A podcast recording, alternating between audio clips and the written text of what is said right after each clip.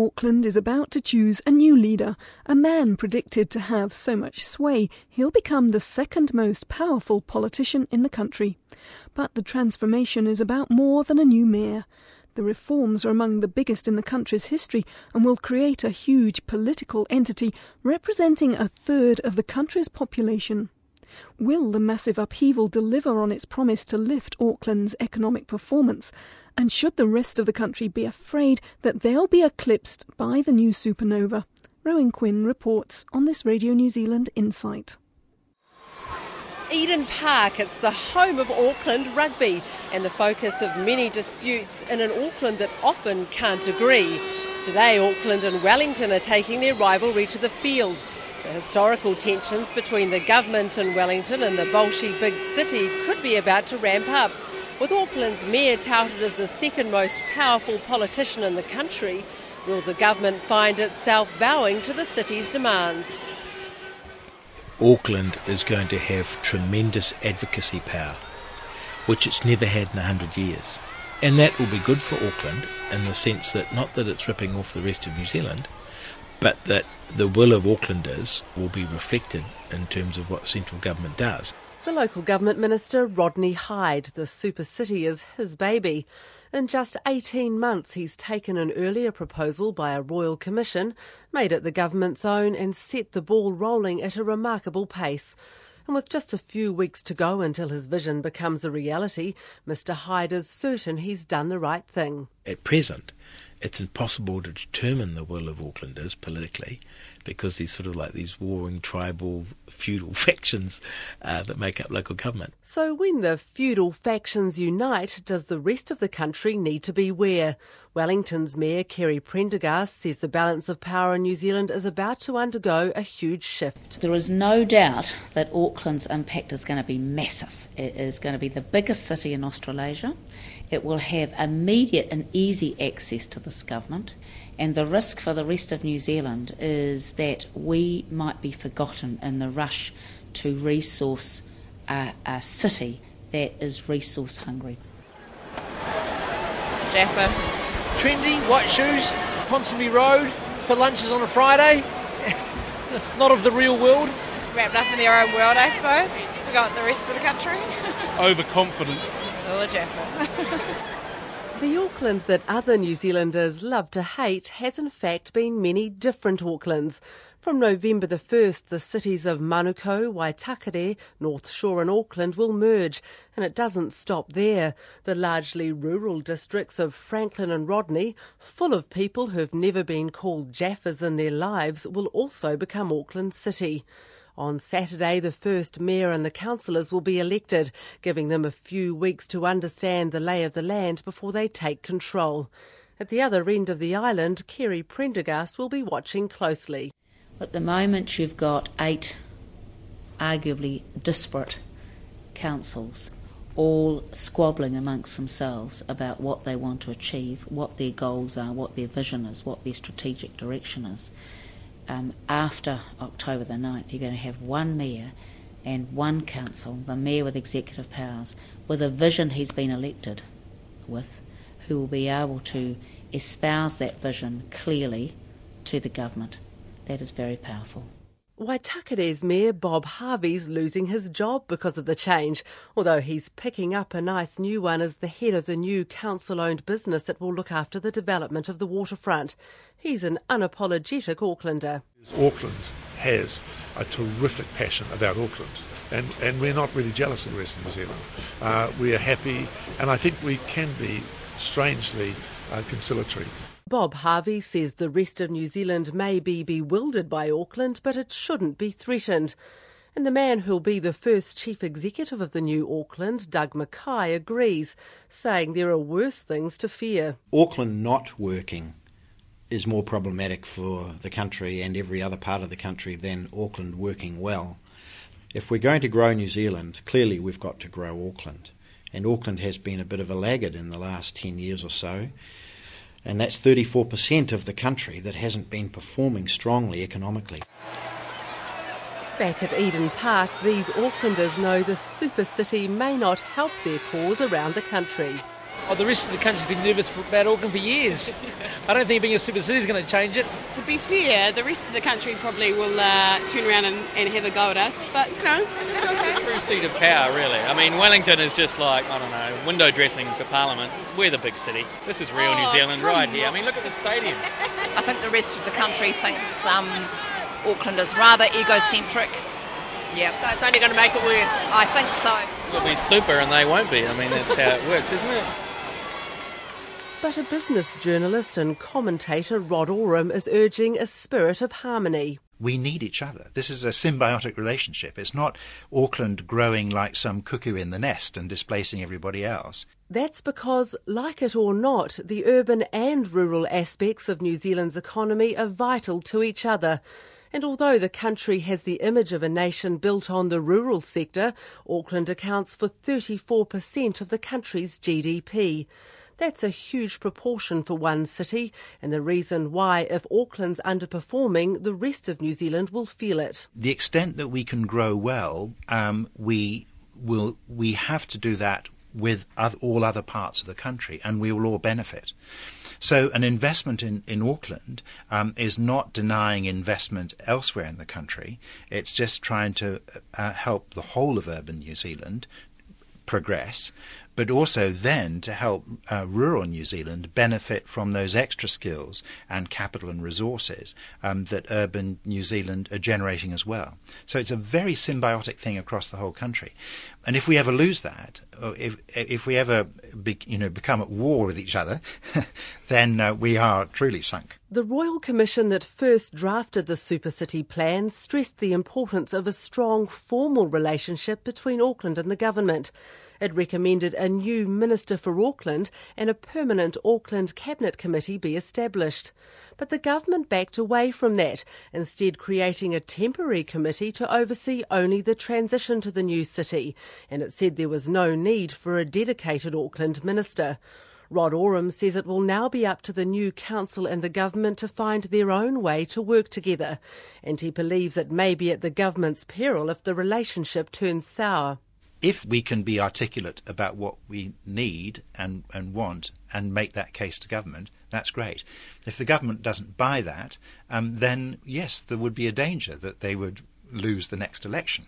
A leading local body academic, David Wilson, disputes the idea that the mayor will automatically be the second most powerful politician in the country. He says that power will be determined by the mayor's ability to work with the rest of New Zealand, including sectors like business and central government. The formal side of the power is somewhat diluted. Uh, we have not gone for an executive mayor model, as many people think. There is only really more or less informal power that the mayor has. The Royal Commission wanted a mayor with independent decision making powers, but that was another of its proposals scrapped by the government. The Beehive instead opted to give a few extra powers to the new mayor, like the ability to appoint a deputy mayor and committee chairs.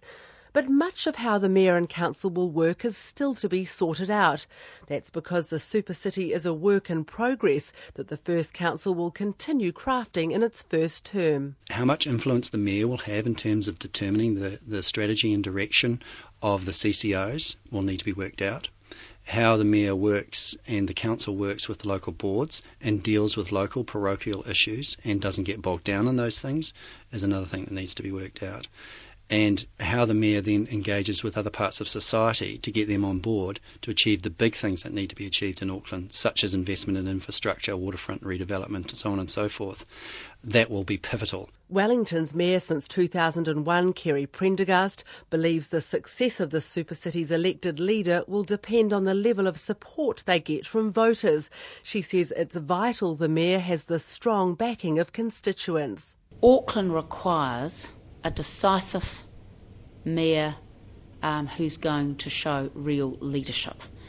Uh, and it needs a clear electoral mandate. So I hope there's a good election that delivers that, and it's not a very close election where um, both the population of Auckland don't believe whoever the successor is has the mandate, and that person becomes hamstrung by the close election result. An international expert in the way cities run, Greg Clark, agrees, saying it's vital the Mayor has the confidence to create a strong vision for the enlarged authority. And as for the power struggles with Wellington, he says the government still trumps Auckland and it all comes down to cash. Although the new government of Auckland, the new city government, was going to be in charge of $3 billion worth of public expenditure, the national government, or the central government, excuse me, is still in charge of, you know, uh, nearly 10 billion. So the balance of power in terms of who governs Auckland still rests predominantly with central government.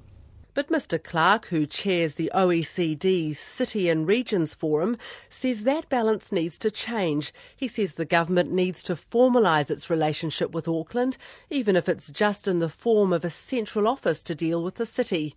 And he says the government needs to reduce its day to day involvement in the running of Auckland. I can't escape the opinion that that must involve greater empowerment of local government and greater devolution of uh, both authority, resources, and responsibilities to local government because it seems at, at this point that the balance is in the wrong direction.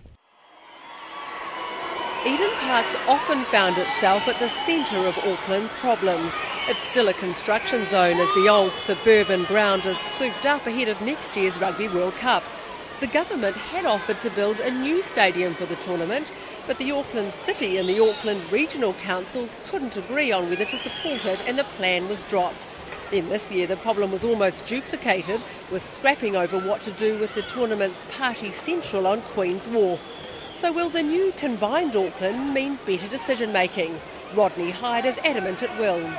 We haven't had the ability in Auckland to vote for a mayor and for a council for a vision for the next 10, 20, 30 years for Auckland who has the ability to articulate that vision and actually implement it and make it happen.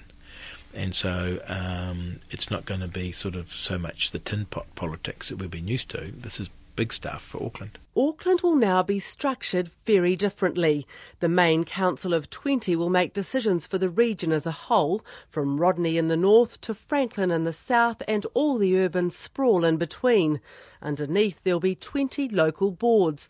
They'll wield much more power than the community boards that exist in most New Zealand councils. The boards will have their own budgets and will control aspects of local law that have yet to be fully determined. Then, alongside the council, will be seven council owned, independently run companies controlling water, transport, economic development, investment, property, regional facilities, and the development of the waterfront. It sounds complex, but Rodney Hide says everything will be simpler, and that will have flow on benefits. Everywhere you go in Auckland, uh, you have a different um, set of rules. So, we discovered, for example, that there are 850 different resource consent forms. We've crunched that down to 120. So there'll be a simplification across Auckland and an easier way of doing business for people. But David Wilson, the director of the Institute of Public Policy at AUT, fears the government's got bogged down in the details at the expense of the big picture. He says the push for powerful local boards has jeopardised the reforms. The reason that we've gone towards better metropolitan governance is to create a body which can make and take decisions of regional regional significance. If the Auckland Council, the 20 Auckland councillors plus the mayor, spend most of their time negotiating with local board councillors, then the likelihood is that they will be bogged down in local parochial negotiating and issues. And that is exactly the opposite of what we're trying to achieve. And Rodney Hide admits he was worried about another related change the government made to the initial plan. It scrapped the idea of councillors elected at large to represent the whole city in favour of an entire council elected from wards. I accepted that I had to design a system that Aucklanders were comfortable with. Uh, they were keen on having the wards and having their uh, councillors elected from the area and protecting uh, the various interests of the area that had the potential downside that the councillors just sit there and say, oh, I'm only interested in my little patch, not Auckland as a whole. And so that'll require some leadership and some vision, but also a very clear message from Auckland voters that it's if we're going to succeed, it's the region as a whole that has to succeed for everyone and prosper. It's not about one little group. Academic David Wilson says it's vital the Mayor and the Council think big when it comes to relationships.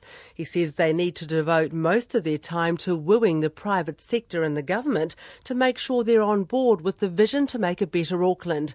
Because he says no matter how much more efficient the changes make the Council, they can only do so much. What Auckland needs is investment and it needs a, a vision and a strong vision for the future. So um, that means that it will be more than just the local government sector that needs to work towards that. It needs to be central government in partnership with local government. It needs to be the private sector and the third sector working together on certain things. The government wants Auckland to be an international city, to be outward looking with lots of overseas investment. But at the moment, it falls well short of the mark. The economy is regionally focused, with just 8% of its income from export earnings.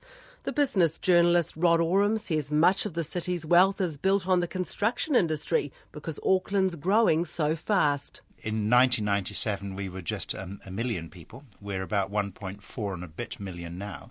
And the um, scenarios, the forecasts, would have us out to 2 million by about 2030.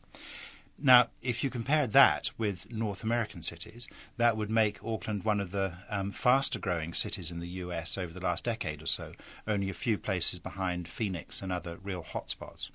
But the problem is, we don't develop Auckland um, the way that those fast those fast growing cities in the states do.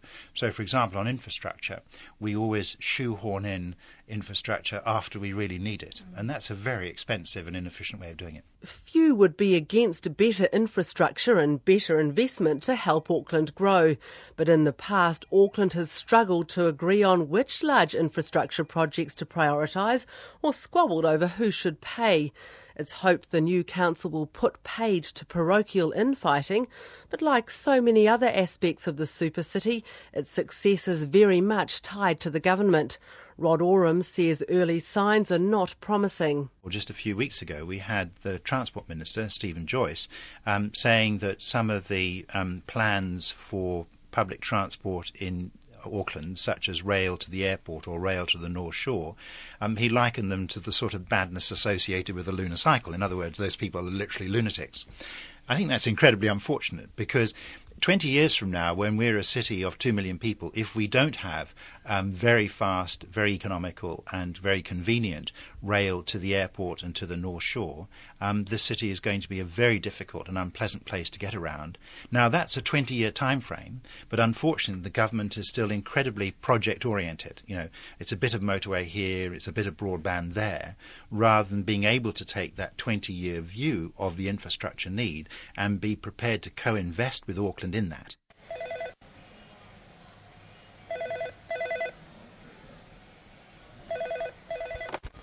Good afternoon, the Ice House. How can I help you? Uh, g'day, this is Andy Hamilton, CEO of the Ice House. The Ice House is a business growth centre uh, focused on helping startup companies get launched in the Auckland region. Andy Hamilton represents dozens of businesses in everything from robotics to farming. He supports the push for a more international focus for the Auckland economy and is relatively optimistic about the super city. One of the things he hopes it will achieve is to make all the council aspects of doing business, like consent processes, run smoother. One of the good things about our business owners in New Zealand is, is that most of them are pretty independent. That number eight wire mentality, that pioneering, they just want to get on with it. And so it's about, in my view, the government and people like the Ice House need to enable them to be successful, not get in their way, not create bureaucracy. And if they can't add some value, then they sh- you know we shouldn't have them. Much of the responsibility for making Auckland better economically will rest on the shoulders of the new council controlled organisation known as TEED, which stands for Tourism, Events and Economic Development. Its first role will be to bring together all the economic development groups in the region and get them working in harmony. But David Wilson from AUT fears the TEED structure has been set up in too much of a rush. He says most of the focus is on tourism and events, and those aspects will only get the economy so far. If economic development is a key driver for better metropolitan governance, and we can all agree that Auckland needs to lift its game, then things like tourism and events and waterfront redevelopments are only a small part of what needs to be done in the name of economic development. And tourism is only one sector. And to be frank, uh, tourism often delivers low wage outcomes and actually has a low rate of return in terms of the money that's brought into the country and the cost of bringing that money into the country. So the export revenue gained has a high cost associated with it. So it's actually a low value added industry sector, and yet this is the one that we're focusing on. He says instead Teed's priority should be to help add value to Auckland's exports, and that sentiment shared by the Icehouse Business Development Group's Andy Hamilton. People love New Zealand. They love to drink and eat New Zealand food. What we don't want to be is a manufacturer for the global giants who go and sell that and take all the margin. Greg Clark, the city investment and infrastructure expert, says there are plenty of talented people working in local government in Auckland and they've got plenty of clever ideas. But he says it's now time for action. He agrees with those who say it's vital the council comes up with a strong vision for the city quickly and then at the same time decisively moving into implementation in a number of key projects. And uh, for example, Rugby World Cup will come very quickly after the election. So that's a good opportunity to show how practical, immediate initiatives can make a contribution to a longer term agenda. Uh, and the hosting of a World Cup can be part of implementing a long term plan. It's not just a one off activity. I used to come down when I was probably about three and four years old and wait for the fishing boat to come back through this little gap here. Waitakere's Mayor Bob Harvey is out of his local patch. He's at the Viaduct Basin in downtown Auckland. But like many from other parts of the region, he still considers himself part of Auckland so City. This, the viaduct in the harbour uh, feels very familiar to me. I've swum in it, you know, I've been here, paddled canoes in it. Um, this has been my harbour. And I've always regarded that, that although I've been Mayor of the West, uh, downtown was our downtown. One of the key jobs of the first mayor will be to unite the councillors and try to get them to leave behind parochial politics. Bob Harvey says that's not going to be a problem, and he says those who live in parts of Auckland with distinctive identities need not worry. The Westie culture and the Southside culture is very strong, and I don't think that's going to go away. But people have always regarded central Auckland as, as the hub, and uh, us, you know, suburbanites live on the in, the in, the spokes really, and so I think this is a very gentle coming together, uh, long overdue. With just a few weeks to go until the super city comes into force, the staff at the Auckland Transition Agency, the organisation amalgamating the councils, are working feverishly on the last bits and pieces. It is another beautiful Auckland day, sitting here looking out over the domain. Overseeing it all from his office in Newmarket is the interim chief executive Doug McKay, who's working closely with the head of the transition agency in the final run up.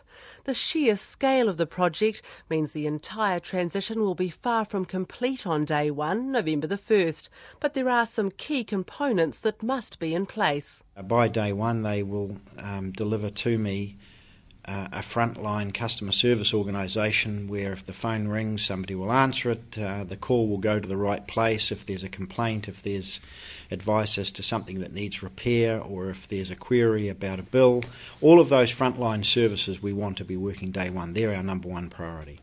But Mr McKay is careful to remind Aucklanders there could be problems. The speed of the transition has been incredibly swift. It's only been 18 months since the government kicked off its plan for reform.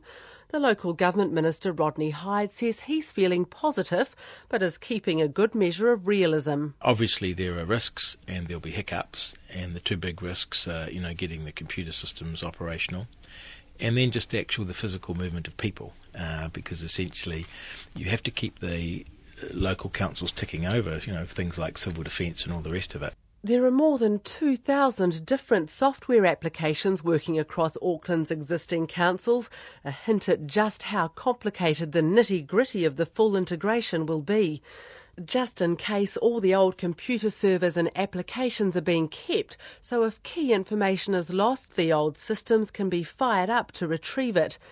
Doug McKay says once the operational side of the council is running smoothly, the focus will shift to getting the elected bodies settled. The Mayor and the councillors will be feeling out their new power and jurisdiction, and they'll also be responsible for helping to define just what the local boards will do. Over time, I can see the local boards taking the decisions around dogs, um, prostitution, um, liquor perhaps, um, parks, libraries, and better representing what their local communities want in their local area. So I think that's going to be one of the big changes that'll happen over time. After that, getting one of the most important documents for the new city, the spatial plan, will be a priority. The plan's a sort of blueprint for how Auckland will develop. Rodney Hide believes once there's a plan, it'll help make the new city come together. It's a big if you like, helicopter view of how you see the region unfolding. And so it says, you know, this is where you'd have a residential development in the future. This is where you'd have an industrial development. If you think about that, we'll need some roads here and we'll need a school there and um, some public transport here um, and some housing here. And so it's how we see the region uh, unfolding and so that central government and local government and the people of Auckland can sort of get on the same page, as it were, and talk about the future of Auckland for the years ahead. But that won't be anywhere near complete in the first term. In fact, it's likely to be a constantly evolving document. As for real change to Auckland, Andy Hamilton, the small business mentor, reckons it will take a generation. The AUT's David Wilson believes Auckland's heading in the right direction, but it's not there yet. I think it will take time for this to work itself out. So I don't expect that within the first term we're going to have major leaps forward. I think, and I would think that this current form uh, and structure that is presented before us will change. It will not last in the current form. It will evolve. But we don't want radical change. Um, I think Aucklanders have had enough of the radical change, um, and we want to try and make this work as best as possible. David Wilson says even though the structure's not perfect, a good mayor and good councillors are the most important things to make the new city work. Voting closes on Saturday, and then it's just over three weeks till day one of the new Auckland.